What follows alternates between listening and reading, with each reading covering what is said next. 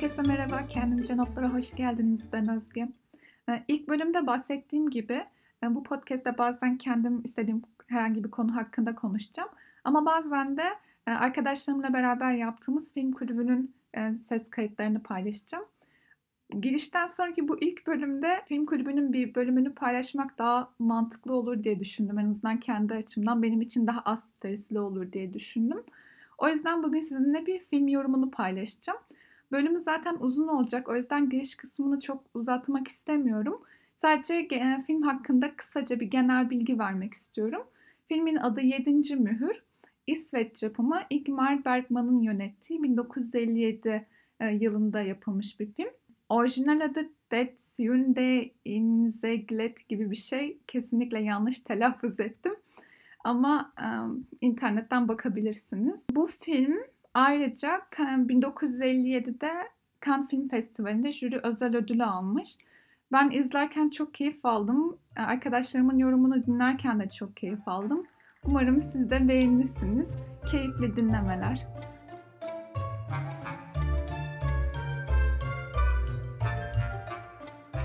Merhaba. Hoş geldin. Ay, Merhaba. Merhabalar, hoş geldin. Ay, Oo, hatta ben moderatörümüz de geldi. Merhabalar dostlar nasılsınız? İyiyiz, Aylin'im da sen nasılsın? Çok şükür işte biraz yorgun yoldan geldim. Onun Oy. üstüne yetmedi bayağı. sekiz, Allah kolaylık versin. Bitince dağıldım. Çünkü açıkçası hiç odaklanarak izleyemedim. Yani Hı hı. sürekli olarak odaklanmaya çalıştım ama benim için zor bir filmdi. Evet. Yazdı. İşte hafif açıkçası sıkıldım. Hmm. Ondan dolayı odaklanamadım. Ama Ya Ben çok- ben konuşabilirim. Güzeldi. Her konuşanı dinleyebilirim. Aşırı beğendim. Ben de filmi çok beğendim. Katılıyorum. Katılıyorum. Ben biraz- Yani 10 üzerinden açık ara 10. Yani 10 üzerinden 20, 40, Ben 100. ailenin tarafındayım. ya ben bir şey- beğendim ama çok da aşırı bayılmadım yani. Ben şey hissettim filme dair. Hani sanki böyle anladım ama kelimelere dökebilecek kadar sindirip içi, içimdeki şeylerin karşılığını bulamadım ama tamamen özümsemiş gibi hissediyorum. Yani nasıl anlatılır bilmiyorum ama okuma Anladım. yapmayı da çalıştım. Ama hani şey yorumlayabilecek kadar değilim ama filmi tamamen özümsediğimi düşünüyorum. Çünkü hissettim ve ilk defa sanırım bir filme bu kadar odaklanabildim. Ben de çok sevdim filmi gerçekten. Güzel bir filmdi benim açımdan. Başlayalım isterseniz. Evet Hilal'cim. Tamam, ben önce özetini geçeyim. Filmimiz 1956 yılında yapılan bir film. On- 14. yüzyıl Orta Çağ'ı anlatan bir film. Ee, o dönem Haçlı Seferi'ne katılan bir şövalyenin ve yanındaki işte yaverinin birlikte Haçlı Seferi'nden sonra eve dönme maceralarını konu alan ve eve dönerken e, ölüm meleğiyle karşılaşıp ölüm meleğiyle meleğine satranç oynamayı teklif eden ve bunun üzerine yolda karşılaştığı olaylar, insanlarla alakalı e, konuyu alan bir film. Genel olarak böyle. Şimdi ben öncelikle şeyden başlamak istiyorum. E, biraz araştırma yaptım. Bununla ilgili bir makale okudum. 1990'da Bergman'ın bir sözü var filme dair. Çok güzel, o hoşuma gitti. Önce onu söylemek istiyorum. Şöyle diyor. Kimi zaman bir film yönetmeni olmak özel bir mutluluğa dönüşür. Daha önce provası yapılmamış bir ifade kendiliğinden ortaya çıkar ve kamera o ifadeyi yakalar. İşte bugün de tam öyle oldu. Hazırlıksız ve provasız. Alexander'ın rengi soluyor ve yüzünde müthiş bir acı beliriyor. Kamera tam o anda donduruyor. Elle tutulamaz, kavranılamaz bu acı e, ancak bir iki saniye gözüküyor ve bir daha da silinip gidiyor. Böylesi bir acıyı e, o yüzde ne daha önce ne de daha sonra görmüyoruz. Ama film şeridi tam o anı yakalamıştı. Ben de bence günlerce aylarca süren önceden belirlenmiş disiplinli çalışmalarımızın karşılığı işte bu andır. Kim bilir belki de ben bu kısacık anlar için yaşıyorum. Bir inci avcısı gibi diyor film için. Ee, bahsettiği mevzu da bu hani e, filmden anladığı senaryo şeyinden yönetmenliğinden de anladığı bu ay ben toparlayamıyorum bugün kelimeleri. Neyse şimdi önce Bergman hakkında biraz bilgi vereceğim. 14 Temmuz 1918'de Uppsala'da doğuyor. Ee, babası çok sert bir Luteryan papazı. Zaten filmlerinde böyle papazlara ve dine dair çok fazla e, şey atıf görüyoruz zaten ve bu anlamda çok sert yetiştiriyorlar onu. Bu bir, bir de şey var Bergman'ın Büyülü Fener diye bir kitabı var. Bununla alakalı zaten Büyülü Fener'le alakalı da bir iki bir şey söyleyeceğim ileride. Annesi de aslında şey çok sevecen bir kadın değil. Kendi annesi, annesi anneannesiyle arasında ciddi problemler yaşayan bir kadın. Kendini anneannesine çok sevdirmeye çalışan ama bir türlü sevilmeyen. Bergman da aynı şekilde kendini annesine çok sevdirmeye çalışıyor ve bir türlü sevdiremiyor. Bu anlamda aile içinde sürekli bir çatışma var. Baba bir papaz ve anne e, işte böyle bir kadın mükemmelliyetçi bir aileler kasabada yaşıyorlar. Papaz o dönem şöyle anlatıyor Bergman hani ailesinin içinde bulunduğu buhrandan bahsederken ailemiz kasabada örnek aile olarak nitelendirilmeliydi. Çünkü biz bir papaz eviydik ve işte e, gelen gidene açık olmalıydık. İnsanlar için örnek olmalıydık. Bu da bizi çok fazla mükemmelliyetçiliğe ve sertliğe itiyordu diyor. Daha sonra e, 16 yaşında Almanya'ya gidiyor. Bu öğrenci değişim programıyla Almanya'ya gidiyor ve orada döndüğü zaman Hitler taraftarı olarak dönmüş oluyor. Tabii bu dönem şeylerden haberdar değil. E, kamplardan, toplama kamplarından haberdar değil. Toplama kamplarından haberdar olduktan sonra kendini bu anlamda çok fazla sorguluyor ve daha sonra şey olarak kabul ediyor. E, kendine dair tek suçu aslında Hitler taraftarı olmak. Başka hiçbir şeyde bir e, parmağının olmadığını söylüyor.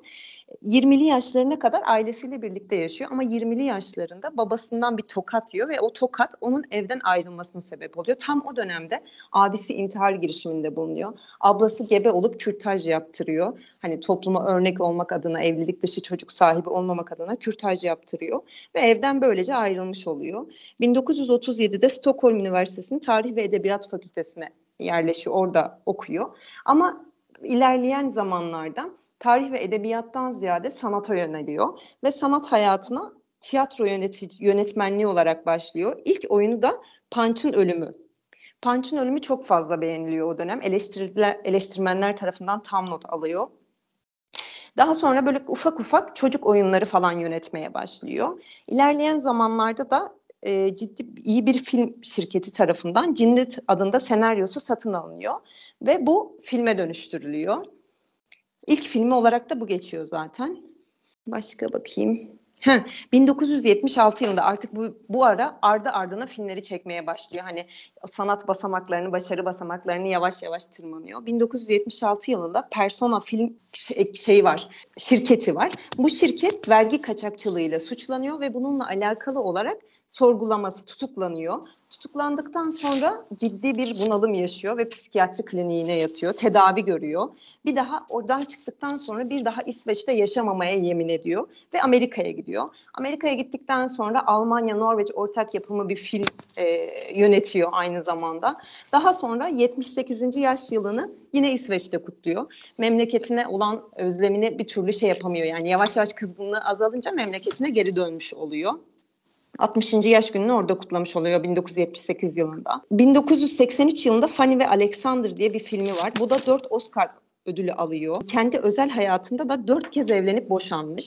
Son evliliği de gerçekten ruh eşini bulduğuna inanıyor. Ama ruh eşi de maalesef 1995 yılında vefat ediyor. Tüm evliliklerinden zaten totalde 8 tane çocuğu var. Filmlerinde şöyle, Bergman'ın filmlerinde zaten Persona'yı da izlemiştik hatırlarsınız. Fikirler çok açık veriliyor. Tanrı var ya da yok. Hani bunları zaten tartışacağız ama böyle aldığım ufak ufak notları unutmamak adına söylüyorum.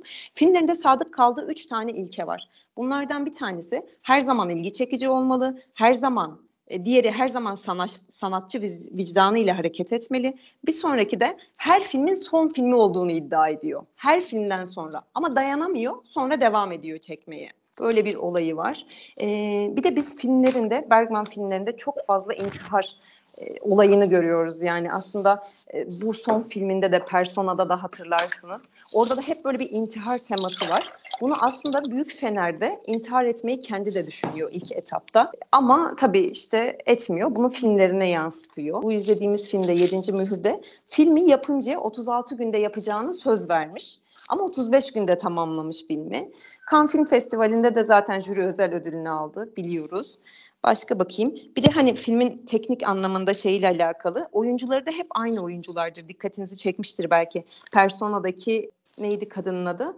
Alma mıydı? Alma değil. Hmm, evet. Hemşire Bak, kadın, diğer kadın tabii. Hep işte. aslında Aa, aynı evet. oyuncular. Hı, hep aynı oyuncularla oynuyor. Bir o bir de Jön. Jön de diğer tarafta ha Doktor Vogler. Jön Doktor Vogler de bizim e, Bibi Anderson'ımızda işte buradaki filmdeki e, oyuncu kadın da diğer filmdeki hemşireydi. Aynı filmleri oynuyor. Bu filmimiz zaten ahşap üzerindeki resim oyunundan uyarlama olarak yapılıyor. Yani kendi oyunundan uyarlıyor bunu aslında. Aldığım ufak notlar bunlar. Genel anlamında hani filmle alakalı konuşunca yine söyleyeceğim şeyler gelecek. Ya ben İsterseniz siz. Filmin Devam edin. e, izlerken zaten bir tiyatrodan uyarlama olduğunu Evet. hissetmiştim. Değil mi? açıkçası. E, dedim kesinlikle bir tiyatro oyunu falan dedim. Çünkü özellikle o şey sahneleri çok tiyatraldı. E, şu vebayı anlatırken hani kilisede ellerinde haç tutan insanlar falan Evet. geliyor. Çok tiyatral. Hatta Mesela veba ile Person'a alakalı bu şöyle kadar bir şey var. tiyatral bir dili yoktu yani. Evet. Daha bir tiyatral geldi bana. Aa, Albert, Albert Camus'un e, vebasını okumuşsunuzdur herhalde. Veba ile ilgili mesela hani bu burada da ölüm veba ile eşleşiyor ya aslında filmin Albert Camus'un o kitabından da geldiğini söyleyenler var. Hani böyle oradan da anımsadığını söyleyenler var. Günümüzün vebası da Covid. Evet evet. Zaten veba filmle alakalı. Şey aman ölümle özdeşleşmiş filmde de bizde. Aslında böyle pandeminin kıyısındayken böyle bir film izlemiş olmak benim adıma daha fazla hissettirdi bazı şeyleri. Özellikle zaten bu geçmiş dönemde bu Danse Macabre belki bilirsiniz Ölümün Dansı konusunda bir kitap okumuştum. Bayağı da etkilemişti beni. Çünkü bir noktada insanların bu veba zamanlarında, bu pandemi zamanlarında tek sığ- sığındıkları şey Tanrı'yken ve dinleriyken onlardan beklediği umudu ve yaşamı bulamayıp artık ölümün kendisine, kendi varlıklarını bırakmış olmaları hatta onunla dans ediyormuş gibi hissediyor olmaları ve ölümün aslında korkulacak bir şey olmadığını, bunun bir dans gibi ard arda gelecek, sürekli bir şekilde hani devam edecek bir şey olduğunu hissedip böyle ilerliyorlardı. Ve bu bir tür ölüm karşısında kafayı yememek için muhtemelen bir tür savunma mekanizması gibi bir şeydi ama eğer Dansa Makabre hakkındaki böyle tablolara baktığımız zaman aslında o çarmıha gerilip sonra da yakılmak üzere olan kızın hissettiği gibi aslında o şeytandan bahsediyordu ama bence şeytan dediği şey orada aslında ölümün ta kendisiydi, korkunun ta kendisi. Doğru korku. Ve aslında korkuyu besleyen en büyük şey ölüm korkusu. Ve o sebeple hani çok garip hissettirdi bana. Çünkü oradaki bazı sözler vardı. Hani insanların aslında ne ölümü düşündüğünü ne de hiçliği düşündüğünü. Hani bunu tamamen düşünmeyi aslında bir bakıma reddettiğini söylediğinde hani kendimden bir parça gördüm. Çünkü hani her ne kadar ölüm, ölmek, yaşam bir hatta böyle yaşam bilimleri öğrencisi olarak ölümü algılayamıyorum doğrusunu söylemek gerekirse. Sanki bir cihazın durması gibi bir şey, bir algım var. Hani böyle nasıl olur? Bilgisayarı kapatırsınız, tuşa basarsınız o durur, işlemeyi bırakır. Böyle hissettiriyordu bana ama hani bu filmi izledikten sonra aslında tamamen soyut olan ölüm kavramı ve Hı hı. üzerine düşünmeyi reddettiğim, yüzleşemediğim ölüm kavramının aslında kendimde de olabileceği ihtimaliyle bir bir noktada yüzleştim ve içten içe benim de o hani diyordu ya da Tanrı'yı içimde öldüremiyorum diye. Hı hı. Benim de hani Tanrı'yı içimde öldüremediğimi ve yaşamaya devam etmek istediğimi hissettirdi. Bu yüzden hani film benim için şey olur ya hayatınızda böyle bir sosyal hayatınızda özellikle bir, bir, bir şey öğrenirsiniz, bir bilgi öğrenirsiniz bir şey hakkında. Mesela çok güvendiğiniz birinin size kötü bir davranışını görürsünüz ya da duyarsınız. Hani o bilgiyle yüzleştikten sonra böyle kısa bir idrak etme, hani idrak etmişsindir ama harekete geçemezsin, tam yoğunlaşamazsın ya tam olarak öyle hissediyorum. Ee, Bergman da tam olarak bana. böyle söylüyor biliyor musun Melisa? Ölüm korkusunu aslında bu filmi yapana kadar ölüm onun için hiçlik, yok oluş, e, hani tamamen bir muamma olarak olurken ve ölümden ciddi anlamda korkarken filmle birlikte ölüm korkusunu yendiğini söylüyor yine bir söyleşisinde. Ya e, oradaki hani küçük Michael ve annesi babası Joseph e, onların en sonunda aslında hani daha aydınlık bir planda daha aydınlık bir daha böyle umut dolu bir yolculuğa çıkıyormuş gibi resmedilmişti ya en sonunda. Hı hı hı. Bu da bana aslında hani ölümden kaçmak ve yaşamın devamlılığını hissettirdi. Benim zaten kendi felsefi anlayışım biraz ölüme ve yaşama dair. Yaşam anlamlı olmak zorunda değil. Zaten yaşıyor olmanın kendisi anlamlı bir şeydir bana göre. Hı hı. Hani hayatta oluyor olmak hani bu şey gibi değil tabii. Toksik pozitiflik manasında böyle tamamen şey demek istemiyorum. Ee, nasıl olur işte hayattayız şükür o bu şu da öyle değil ama tam tersi zaten hayattasın ve hani ölümde ölümü algılayamamak gibi hayatı da algılayamıyorsun. Ve benim için ölümün tersi doğum değil, ölümün tersi zıttı aslında yaşamın kendisi. Tabii ki. Tabii Bu ki. manada hani anlaşılması güç ve ilk defa sanırım gerçekten böyle "Aa, ölebilirmişim hissi dolduğu için ama bu beni korkutmadı. Tam tersi beni şey korkuturdu diye düşünüyorum. Hani ilahi inancı olan bir insan olarak hiçlik hissi beni korkuturdu ve ona şu an uzak olduğum için aslında bir noktada daha Ölüm ayaklarım kabul yere edilebilir. ediyor. Evet. Gerçekten Evet, öyle evet. hissediyorum. Yani Evet, çünkü- gerçekten öyle. Zaten temsil ettiği şey hani diğer arkadaşları ve işte ölenler ölümü temsil ederken o küçük aile aslında yaşamı, e, yaşamın mutluluğunu temsil ediyordu. Yaşama bağlılığı temsil ediyordu. Ki hani o ölüm meleğiyle yaptığı anlaşmadan sonra daha sonra hani ölüm meleği satrançta kaybettikten sonra ölüm meleği görevini yaptın mı diye sorunca görevini yaptığını söyledi. Aslında görevini yaptığı mevzuda işte satranç tahtasını devirip aileye zaman kazandırıp aileyi ölümden kurtarmasıydı. Böylece ölümüne anlam katmış oldu ve ölümünü daha anlamlı bir- nedene bağlamış oldu. Satranç oynarken zaten satranç oynadım ve yenildim. Bu yüzden öldüm dedi. Ölümümü ertelememi de işte aile bu o aileyi sevimli aileyi kurtarmış oldum. Filmin anlamının yani isminin de bir anlam taşıyor olması ve böyle alegorik şeyler çok hoşuma gider her zaman. Tabii tabii 7. mühür kutsal kitaptan. Evet ve hani oradaki yedinci mühür aslında yedi mühürün ard arda gelişinin bir tür kıyametin gelişiyle alakadar olan bir şey olduğunu biliyoruz. Hani mesela şey e, Sura hani üflemek alegorik- gibi bir şey. Aynen öyle hani İncil'de mesela yedi kase, yedi borazan ve yedi tane mühürden bahsediliyormuş. Ben de onu okudum. Evet evet. Bu, bu üç nesne birbirine çok bağlı ve hani sırasıyla ka- kase, borazan ve mühür denildiği zaman bunların ard arda gelmesi yıkıcı olayların habercisi kıyametin başlangıcı gibi oluyor ve filmde biz bu yani kaseden emin değilim. Pardon kase de var süt kasesi. Kase de var tabii süt kasesi ve şey kasesi, çilek kasesi. Evet borazan aynı şekilde. Mühür de zaten en sondaki kısımda ve hani bu aslında şey çok hoşuma gitti. Bu üç nesnenin ard arda gelmesi ve sonrasında hani o yedi mührün de kırılıp en sonunda adamın aslında kendi küçük kıyametine doğru gidiyor olması ve hani kendi küçük kıyametinde ölümü olması beni gerçekten hani çok rahatlattı, çok iyi hissettirdi. Hani böyle taşlar yerine oturmuş gibi hissettirdi. Bir de bir ayrıntı fark ettim ama emin değilim. Geriye dönüp bakıp da aynı şeyi gördüm. En son hani adam satrancı oynamak istemediği zaman ölüme karşı bütün taşlarını yıkıyordu ve sonra ölüm onları düzeltiyordu ya. Ölüm onları bir taşı farklı şekilde yerleştiriyor. Öyle mi? Ona dikkat etmedim. Evet, yanlış evet, bir yer yerleş- boş. Evet. Hmm, ve yanlış dik- yerleştirdiği için aslında adam kaybetti ve bu şey mi hani acaba hani bir noktada aslında ölmeyi reddediyor olması mı onu ölüme taşıdı? Böyle bir anlamım var. Alt anlam okuması gibi olacak ya da çok abartıyor Olabilir olacak. ama ben öyle hissetmedim. yapıyor olması gibi düşündüm. Hani bir yerde de ağzından laf alıyor. İşte hani yani Evet evet. Günah ya. çıkarma Sonra kısmında. son kısımda da bunu yapınca ben böyle direkt hani ölümün yani her türlü yenmek için her türlü şey yapacağını ve başaracağını bir şekilde olacağını hani e, göstermesi gibi yani öyle de böyle hileyle bu şekilde şu şekilde ama yapacağını orada benim de dikkatimi çekti. Yani bir taş Evet. değişiyor orada direkt. Evet bir boşluk kısmı mı Evet. Bir de şeyi söyleyeceğim. Hani filmde böyle özellikle günah çıkarma sahnesinde ciddi anlamda bir sessizlik vardı ya. Hani günah Evet. çıkarıyor, anlatıyor, anlatıyor. Ciddi bir sessizlik var. Ve Persona'yı da da e, Persona'da hatırlıyorsunuz. Hemşire diğer Alma mıydı? Ha, Alma'nın ciddi anlamda sessizliği vardı. Konuşmuyor ve diğerini çileden çıkarıyor bu sessizlik. Evet.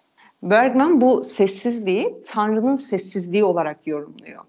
Bazen Tanrı'nın yokluğu, bazen Tanrı'nın hiçliği. Bu filmde de aslında Tanrı'nın yokluğundan ziyade, hiçliğinden ziyade Tanrı'yı arama arayışı, varoluş arayışı, Evet. varoluşsal. Hani çünkü Tanrı'ya gidip şeytana soruyor. O içine şeytan kaçmış kızı yakılacak kızın gözlerine bakarak hani şeytanı arıyorum. Çünkü Tanrı'yı en iyi o o bilebilir diye sormasından da aslında Tanrı'yla bir şekilde bağlantı, irtibat kurmaya çalıştığını, Tanrı'nın varlığını kendine kanıtlamaya çalıştığını görüyoruz aslında. Zaten Ya şeyde ben- diyor ya hani göremiyorum aynaların arasına giriyor. Hani e, orada da yani hani bana somut bir şey versin Evet. yani niye kendini böyle saklıyor yani inanmak istiyorum ama neden somut bir şey yok hani her şeyi görebiliyoruz da niye göstermiyor inanmak istiyor ama hani bir yandan da yani inanmamayacak kadar da şey hissedemiyor hani yani şey diyor Tamamen bir Reddedemiyor. Evet. Tamamıyla Evet, reddedemiyor. Evet, ha- hani şey diyor, ne, hatta bir yerde diyordu inanç işte bir yüktür, yüksek sesle çağırırsan çağır,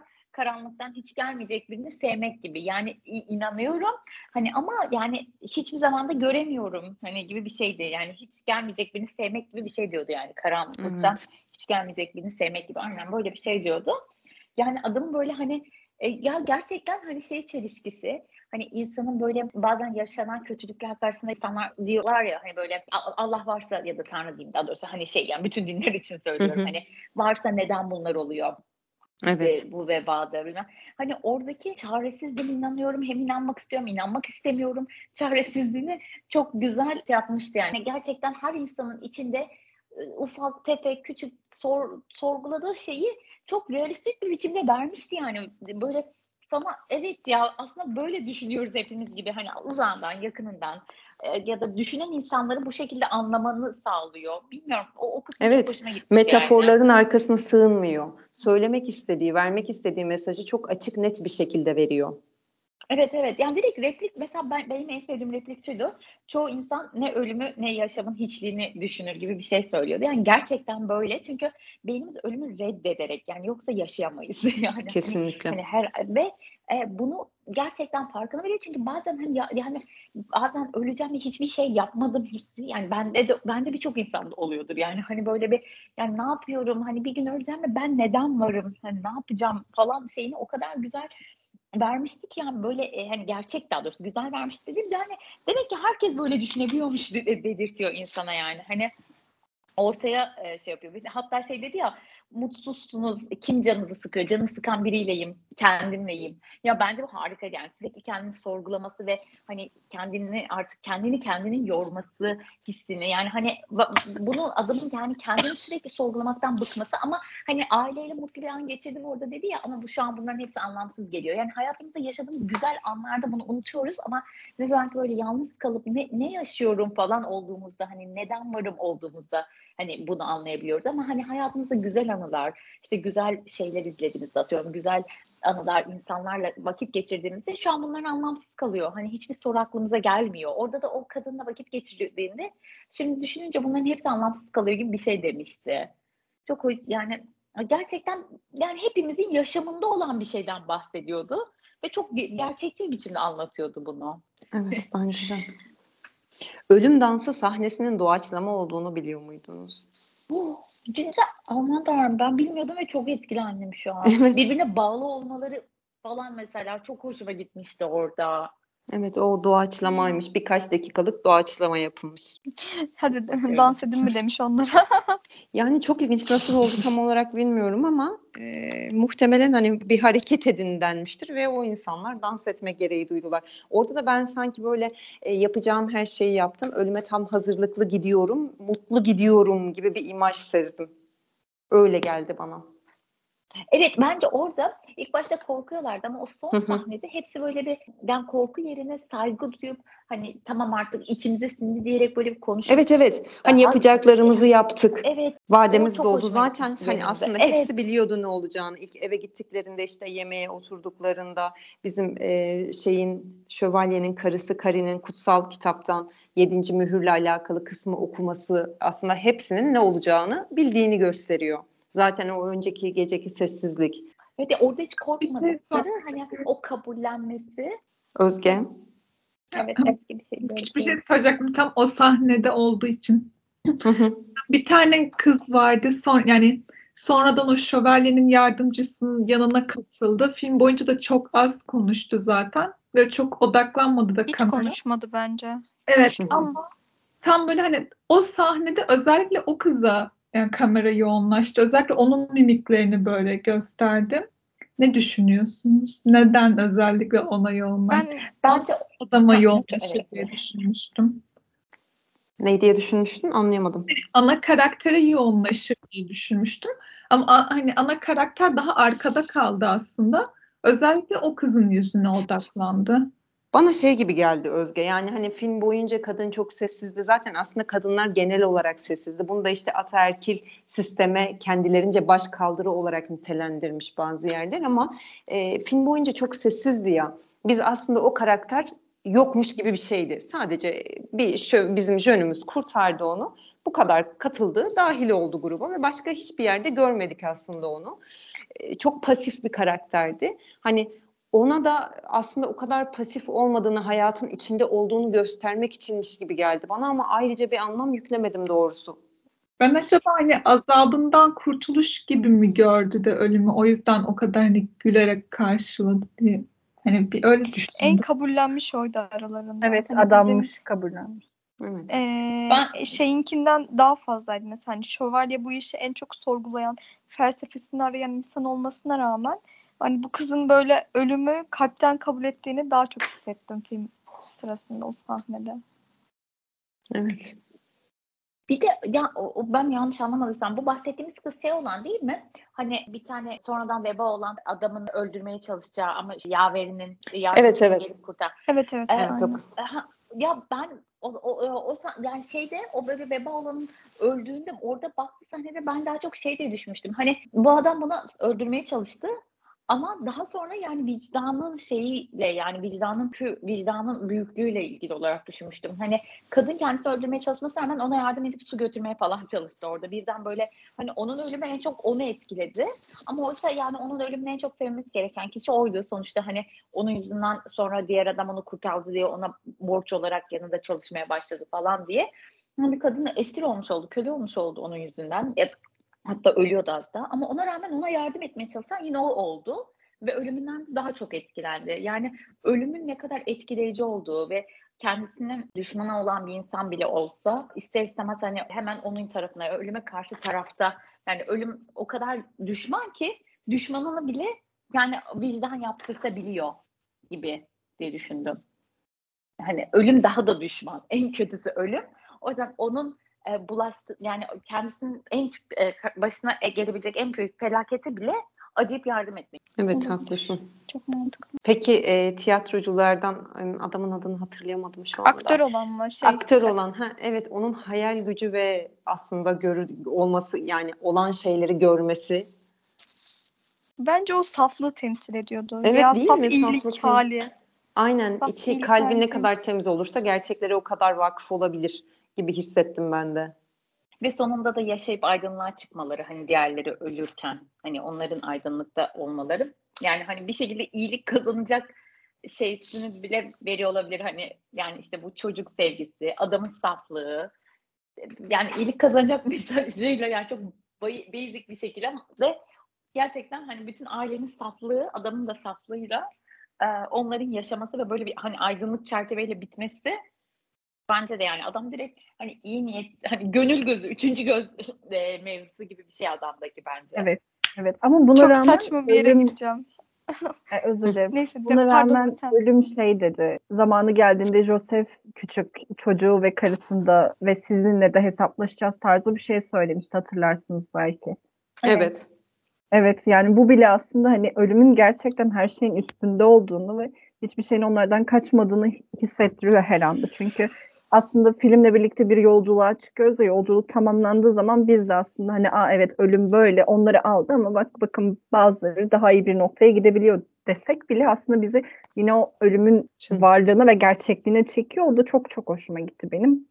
Evet. kaçınılmaz Zaten son. bir tane replikte şey diyordu. Nereye git dönersek dönelim arkamız hep arkamızda kalır. Yani bence bu da hani yani ne olursa olsun ölüm hep yanımızda ve her an bizde olabilir gibi. Yani çok korkutucu ama gerçek şeklindeydi. Hani o yüzden gerçekten hani o çocuğa yani bir, bir şekilde onların da hep yanında ve istediği zaman onların da başına musallat olacak. Filmden bir- yani. filmden bir söz paylaşmak istiyorum sizinle. İnsan Hı hı. duyularıyla Tanrı'yı kavrayabilmesi o kadar imkansız mı? O neden yarım vaatleri ve görünmeyen mucizelerin arkasına saklansın ki? Kendimize inancımız yoksa başkasına nasıl inanabiliriz? Bu çok böyle etkiledi beni çünkü inanç dediğiniz şey aslında şey gibi geliyor bana. Ya da bu benim görüşüm tabii ki ama sende yoksa başka bir şeyle inanamazsın gibi geliyor. Ve hani aslında evet hepimizin hamurunda varmış gibi inanç ya da bir tanrı inancı hatta herhangi bir şeye duyulan inanç diyebiliriz ama kendimize inancımız yoksa başka bir şeye nasıl inanabiliriz? Bu çok hoşuma gitti çünkü tasavvufi inançlarda hani bilirsiniz ki bir şeye duyulan sevgi, bir şeye duyulan nefret de aslında hani böyle nefret diyemem de bir şeye duyulan sevgi genelde yaradana özgüdür aslında. Hani bir şeyi yaradana göre seversin ve bu neredeyse bu Ademi dinlerin tamamında olan bir şey. Bu benim çok hoşuma gitti doğrusunu söylemek gerekirse. Çünkü hani bizim de aslında bir bak bir bakıma e, ölümün varlığında dini sorgulamamız için bizi de hani kendi bulunduğu noktaya çekip onun gözlerinden görmemizi sağlamıştı yönetmen. Yani gerçekten güzeldi. Ya hem çok realistik ve gerçekçi hem de çok ne bileyim yani bir şeyleri fark ettirtiyor. Bilmiyorum yani e, çok hem çarpıcı bir biçimde aslında çok gerçekçi biçimde dümdüz anlatıyor yani ama bunu çok güzel bir yolla anlatıyor. Çok hoşuma gitti. Evet. Bu arada ben bu filmi aslında lise 1'de izlemiştim. ama yani hiç demek yani işte bence insan kafa yapısı yani o sırada hiçbir şey sorgulamadığı için insan hani yani yaşam ölüm vesaire hiç etkilenmemiştim yani hani okey falan deyip geçtiğim bir filmdi yani. Şu an yani gerçekten demek ki insanın yaşıyla alakalı olarak filmin etkileyicinin ne kadar değişebildiğini gösteriyor. Şu an inanılmaz etkilendim film bittiğinde böyle yani hiç uzun zamandır gördüğüm en böyle hani e, sorgulatan yani şey diyorum yani varoluş, e, yaşam, ölüm hakkında bir gram soru soran herkesi bir şekilde etkiliyordur herhalde bu film diye düşündüm. Ya şöyle Bence de. film bende aslında şöyle bir his bıraktı. Öğrendiğim ve değiştiremediğim bir bilgi karşısında onu sindirip dingin hissediyorum. Çünkü yapabileceğim hiçbir şey yok ve ben bunun tamamen farkındayım. Hani söylemek istediğim ilk başta anlatmaya çalışırken uzun uzun e, abartarak anlattığım şey buydu. Hani sosyal yaşantımızda da karşılaşıyoruz ya bununla hani böyle bir, bir şey öğreniyorsun, ihanete uğruyorsun ya da benzeri bir şey ve yapabileceğin hiçbir şey yok o anda. Sadece bu bilgiyi böyle içine absorbe edip dingin bir şekilde vücudunu sarıp geçmesini bekliyorsun. Bu, bu film de benim için tamamen öyleydi. Yapabileceğimiz hiçbir şey yok. Ama bir o kadar da yapabileceğimiz çok şey var. Çünkü biz de aslında o satranç tahtasının üzerindeyiz. Biz de aslında hamlelerimizi yapıyoruz sürekli. Ve bazen yaptığımız yanlış hamleler bizim şahmatımıza götürebilir bizi. Tabii ki bu kadar basit değil. Dışarıdan etkiler de var. Tabii tıpkı ölümün taş çalması gibi hayat da bizden taş çalabilir ve bir anda şahmatın ortasında bulabiliriz kendimizi bir kazayla, öngörülemez bir şeyle ya da genetik rahatsızlıklarla doğmuş küçük çocuklar gibi tamamen kötü bir tahtayla da dünyaya gelebilirsin. Ölüm hep burada. Ama biz de bir satrancın içerisindeyiz ve bizim de yap- yapmamız gereken hamleler var. Ve bu hamleler bitene kadar biz de bir anlam yolculuğundayız ve bunu hissediyor olmak çok hoşuma gitti. Sadece şeyi sorguladım kendime dair.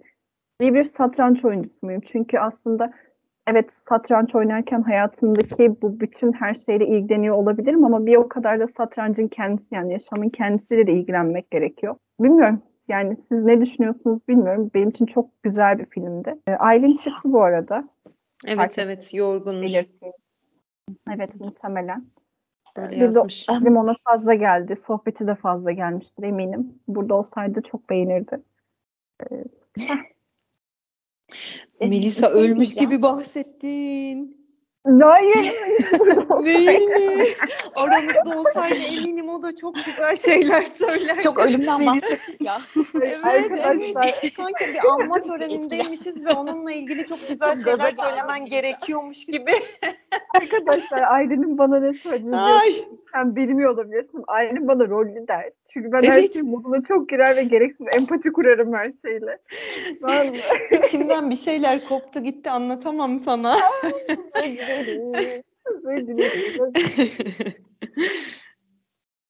Özgür lütfen buraları kes ve bu konuşma haline gitmesin.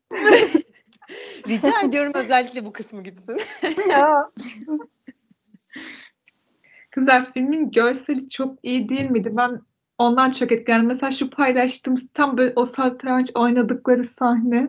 Böyle film beni hani daha en başta oradan aldı götürdü. Evet. Onun dışında şey böyle hani o ölümün çıktığı anda böyle bir hani mesela çok dalga sesi vardı. Bir anda her şey sessizleşiyordu. Bir ölüm sessizliği çöküyor ortama falan. O çok hoşuma gitti. Onun dışında şey ama hani böyle bu sahnelerin mesela daha uzun olmasını isterdim ben. Ve bir hangi sahneydi? Bu e, şeylerin işte böyle şaklabanlık yaptıkları müzik sö- şarkı söyledikleri sahne vardı. Böyle tavuk gibi işte gıdakladılar falan. Ya mesela o sahne bana çok uzun geldi. Oralar çok sıkıcı geldi.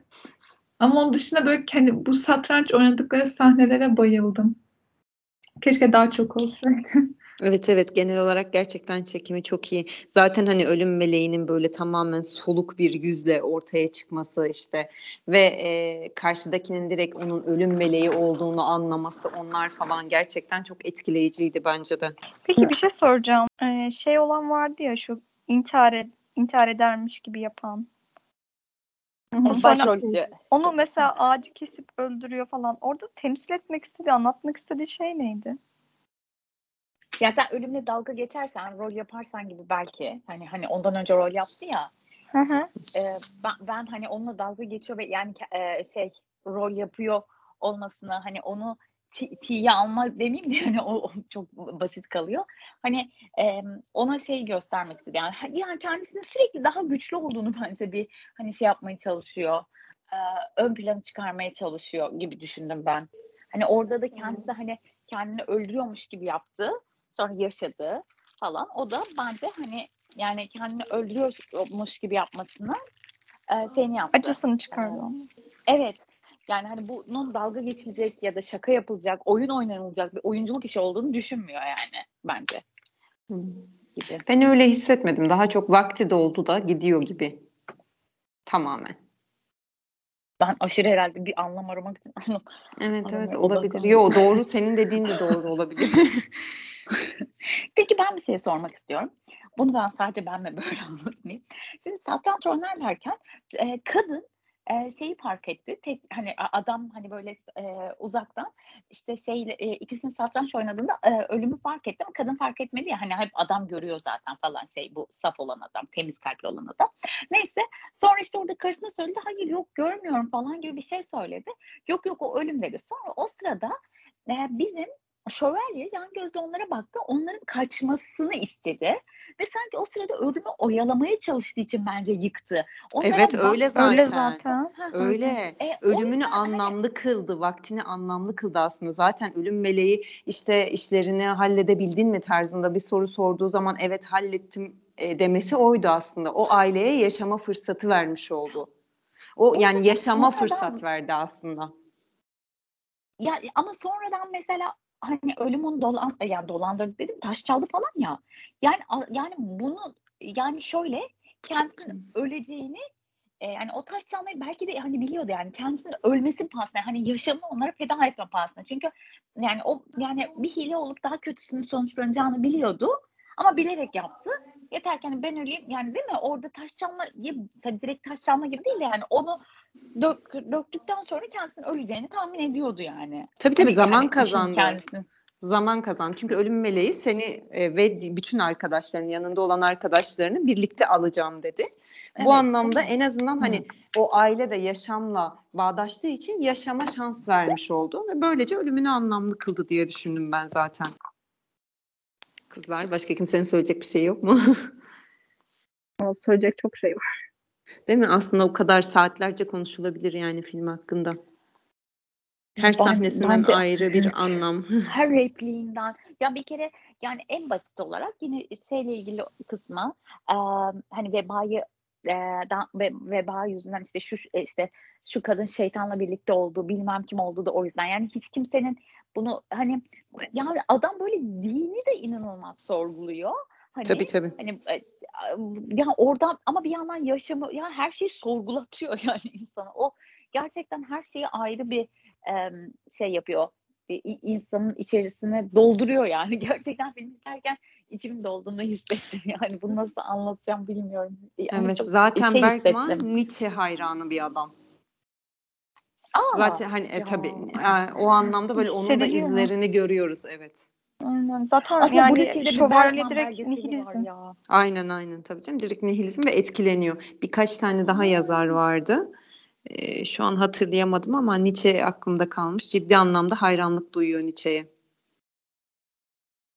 Yani hani ben işte şey demiştim kendi içimden. Yani bu adamın işte bu TV'de bir belgeselini gördüm. Normalde izlemek hiç aklımda yoktu.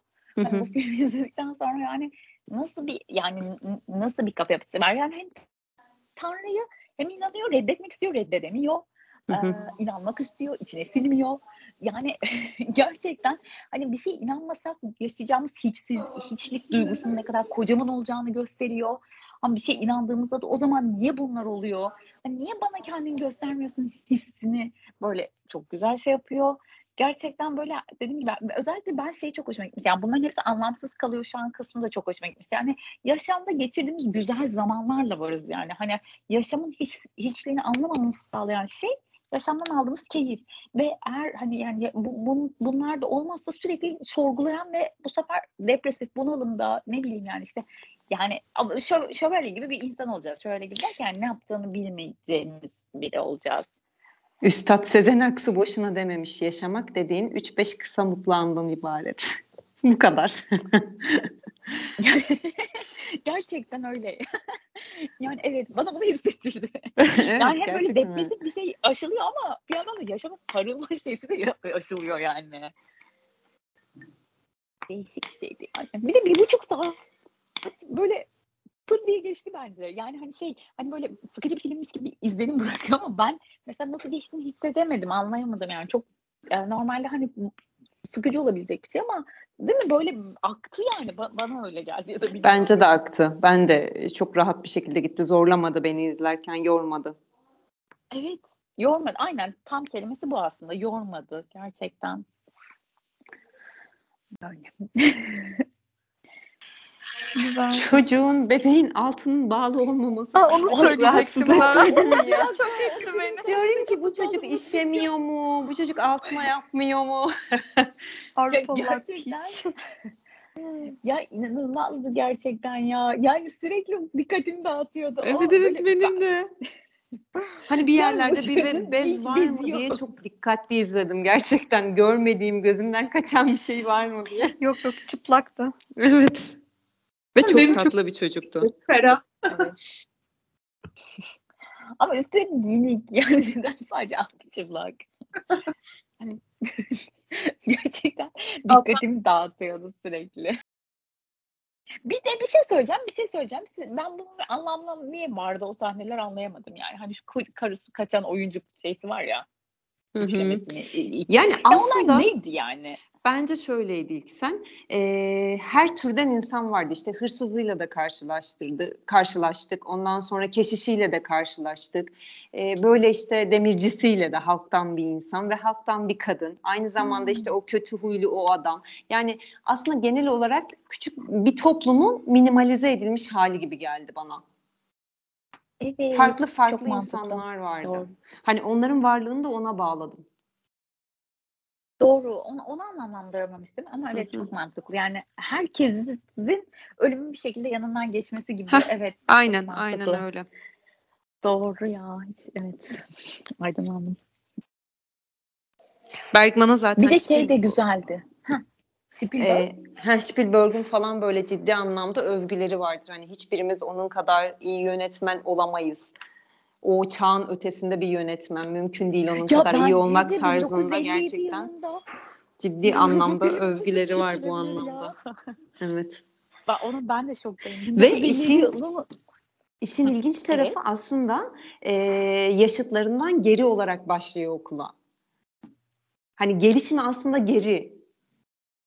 Otistik mental olarak da. Ya, Rain Man konseptli. Hani- Aynen aynen Asper gel fazla falan geldi aslında aklıma hani böyle otizmden ziyade ama e, hani öyle bir e, şeyden bahsetmiyor spektrum bozukluğundan bahsetmiyor sadece zaman o dönemde yaşıtlarından daha geri olup okula daha geç başladığı söyleniyor. Ya geri bir insanın böyle bir filmi çekmesi yani bu kadar sorgulayıcı bir felsefe. Persona'yı izlemiş miydin ilk sen? Ya hayır ve zaten Onu da izle. yani Bergman filmleri listesi yapacağım yani. Evet evet biz Persona'yı da izlemiştik ve çok beğenmiştik o zaman gerçekten. Persona'yı da izleyebilirsin. Evet, izleyeceğim yani. Persona'yı kesinlikle Ben tavsiye ediyorum. Bayılmıştım. zamandır bir filmden bu kadar etkilenmedim. Yani genelde severim yani filmleri ama bu böyle direkt yani kusursuz bulmuştum, buldum ya bittiğinde. Ben çok hoşuma gitti yani. Bir de ıı, ben bir şey daha düşündüm. Aklımda ne vardı? Ha, ya şeyle Şövalye'nin yaverinin duvar boyama sahnesindeki konuştukları falan da çok güzeldi. Ee, evet. hatırlamıyorum ama orada da böyle yine halk, yönetim, hani insanların veba, kaçış, suçlanması falanla ilgili yani işte kilisenin tutumu böyle güzel bir konuşma vardı. Yani orada O bence biraz ateist gibiydi. orada bence daha çok hmm, kilisenin e, şeyi tutumu gibi düşünmüştüm ben orada. Hani e, aşırı yobaz tutum mu diyeyim nasıl? İşte zaten İnsanlara- Orta Çağ Hristiyanlığını bu anlamda ciddi anlamda yeriyor. Evet yani o hani e, unrealistik halleri yani hani işte e, suçu saçma yani suç atma falan hani Hı hı. gerçekliği kabul etme gibi değil de hastalık gibi görmeme falan. O o şeylerini orada çok güzel aynen yani aynen orta çağ e, şey Hristiyanlığın çok güzel orada yer mi oluyor galiba evet yani. Tabii çok ki. hoşuma gitmişti yani.